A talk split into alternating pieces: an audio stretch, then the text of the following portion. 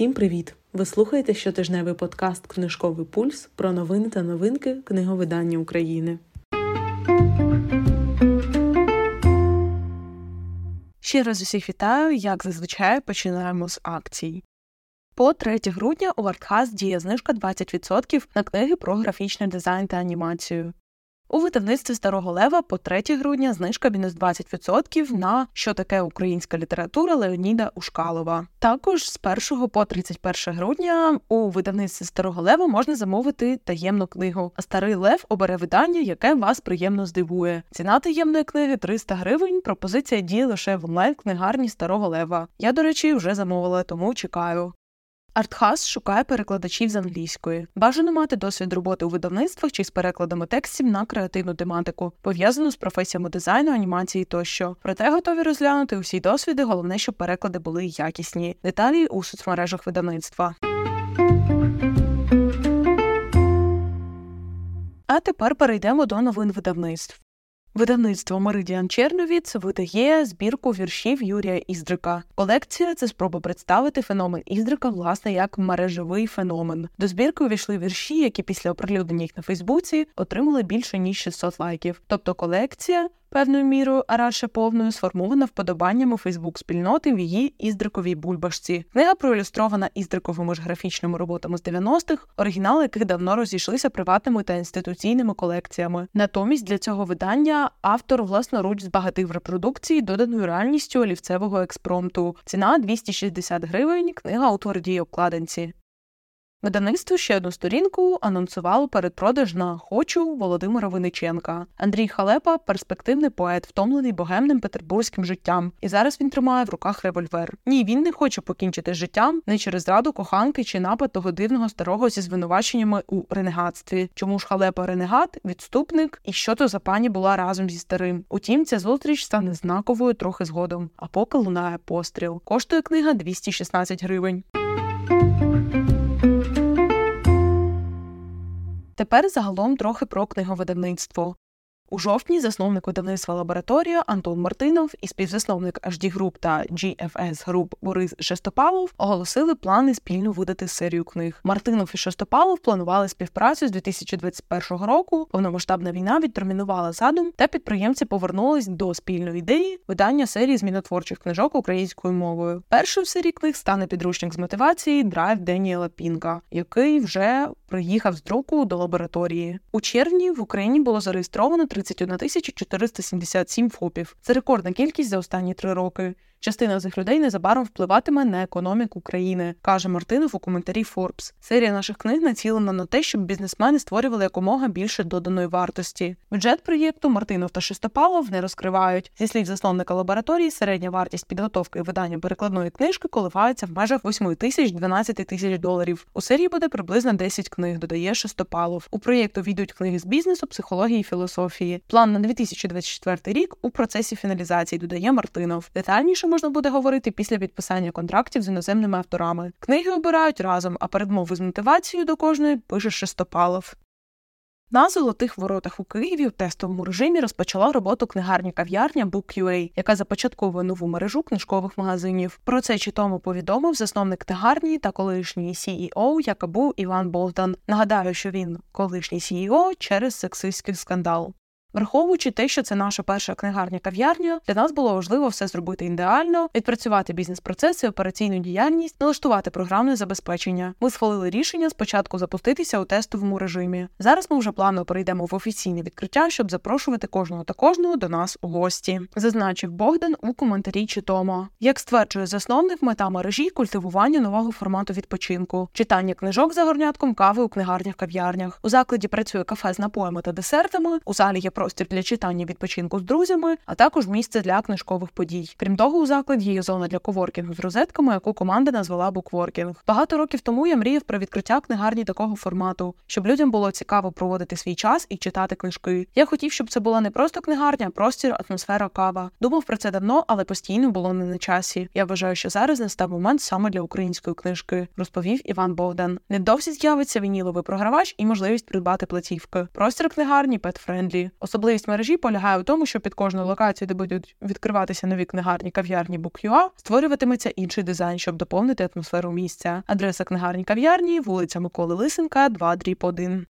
Відбувся перший тур конкурсу серед літературно-мистецьких творів, що були висунуті на здобуття національної премії України імені Тараса Шевченка 2024 року. За його результатами до другого туру конкурсу були допущені Катерина Бабкіна, книжка Мій дід танцював краще за всіх, Василь Карасьов, Трубай, поетична збірка Павутина, Дмитро Лазуткін, поетична збірка Закладка, Юлія Мусаковська, поетична збірка Бог Свободи, Ігор Павлюк, поетична збірка Танець Мамая, Степан Процюк, Руки і сльози, роман про Івана Франка місяцю місяць роман про Григора Тютюнника, Наталія Фурса, поетична збірка Вернигора, Ірина Чорногуз, поетична збірка, дизайн, оборона присутності. Журі оголосило короткі списки номінантів літературної премії Книга року BBC. Номінація Книга року BBC 2023. Олена Захарченко Тільки не гавкай, Олег Костюк Скорбота і безумство, Євгенія Кузніцова Драбина, Анастасія Левкова за перекопом є земля, Сергій Сингаївський Дорога на Асмару. Номінація Книга року BBC Есеїстика 2023. Володимир Єрмоленко Ерос і Психея, Кохання і культура в Європі, Катерина Зарембо Схід українського сонця, Історія Донеччини та Луганщини початку 21 століття, Олександр Мухет, позивний для Йова хроніки вторгнення, Ростислав Семків, пригоди української літератури від романтизму до постмодернізму, Ірина Славінська, повітряна і тривожна книжка. Фінал конкурсу відбудеться 14 грудня. Переможців оголосять у книгарні Рідит. І нарешті моя улюблена частина цього подкасту книгарня Рідет і Дмитро Феліксов. У Форбс вийшла колонка засновника книгарні Рідет Дмитра Феліксова про проблеми на книжковому ринку. І вона розірвала соцмережі обуренням людей і не просто так. Наведу вам декілька цитат, які стали найпопулярнішими.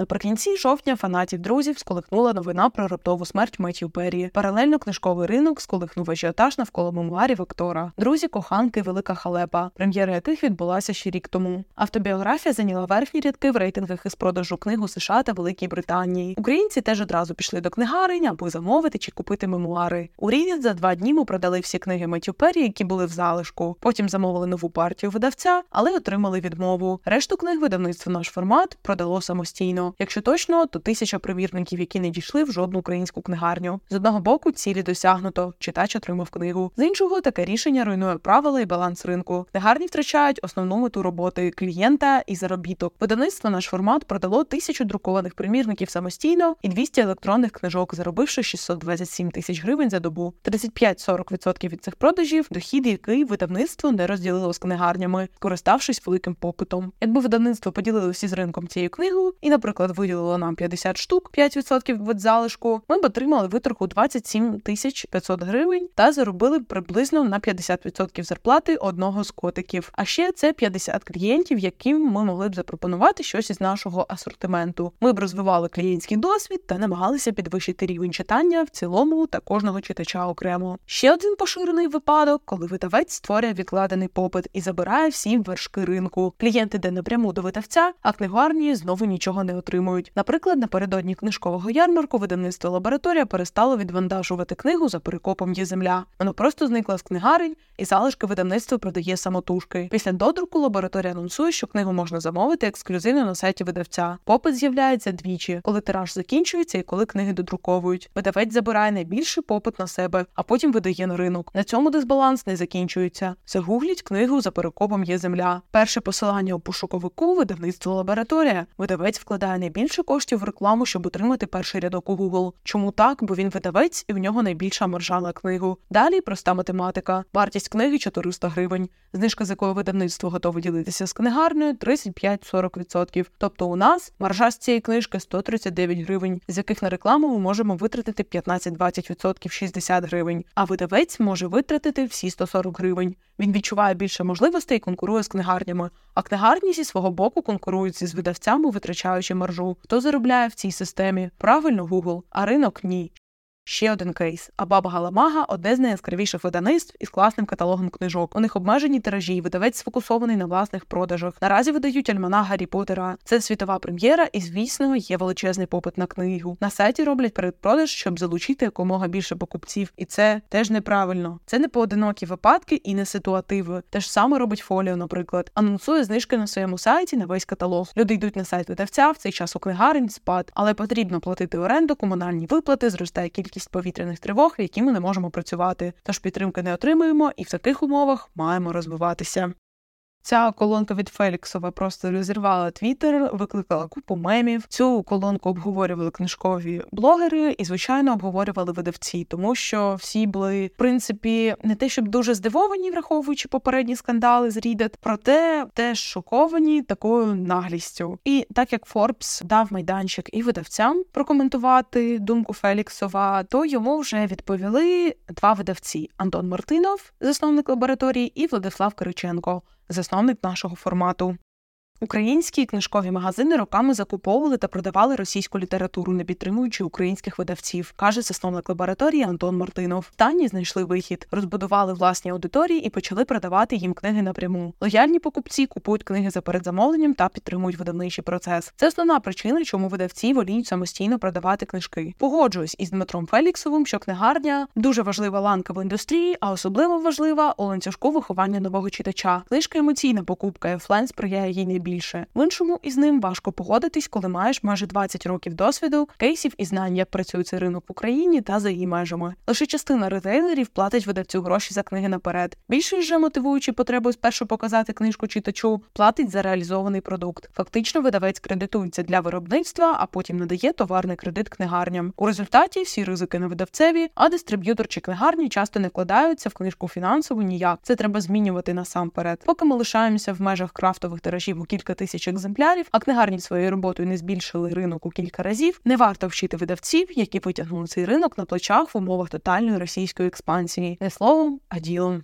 Коментар Кириченка Чому в Україні неможливий варіант деяких європейських країн, де видавці займаються виключно видавництвом? Щоб це пояснити з цифрами та аргументами, треба писати лонгрід про український книжковий ринок. Тож повірте на слово, така модель можлива, якщо дистриб'ютори є взірцем моральності, а кредити на виробництво та роздрібна ціна на книгу, як у Європі, але ринок уже сформований. Навіть за вище наведених умов ніхто з провідних гравців із сильною дистрибуцією, включно з нашим форматом, не відмовиться від власних каналів продажу. Так само провідні дистриб'ютори, які мають видавництва, не відмовляються від ідеї видавництва видавати книжки, бо це не лише про гроші, а й про маркетинг і контакт з ядром цільової аудиторії бренду. Кожна із супермереж замовила у нашого формату кілька тисяч примірників крутого автора. За три роки продала в рази менше ніж наш формат самостійно, а потім більшу частину накладу повернула пошарпаними, вигорілими та стінниками штрих-кодами. Це не поодинокий випадок в історії нашій і більшості видавців. Книжковий ринок має свою особливість. Айн Ренд або Насіма Талеба ніхто крім нашого формату не видасть. Тож адекватні взаємини з видавцями для книжкового дистриб'ютора можливі не тільки тільки в загальнопоетичному розрізі, а й просто з раціональних резонів. Схоже, Дмитро Феліксов так і не зрозумів. Видавцям, які забезпечують йому 80% заробітку, цікаві не прокламації про збільшення ринку в рази за кілька років. Ми це вже чули багато разів від його попередників, а відкриття нових книгарень і мереж, які працюватимуть ефективніше ніж пенсіонери ринку. Конкуренція із дистриб'ютором в онлайні нам точно не цікава. Ми з цим дистрибуцією і так непогано справляємося. Це вбезпечує нас від критичної залежності від мереж, більшість із яких 30 років відверто знущалися з видавців. А новій генерації власників книгарень раджу, врешті-решт, зрозуміти. Ви продаєте не каву та піцу з доставкою. Ваша роль, сила та компетенції, продажу атмосфери навколо придбання книги, а не в намаганнях відкусити там, де видавці і без вас дають собі раду. А на цьому тижні з новинами все. Сподіваюся, що вам було цікаво та корисно слухати цей випуск.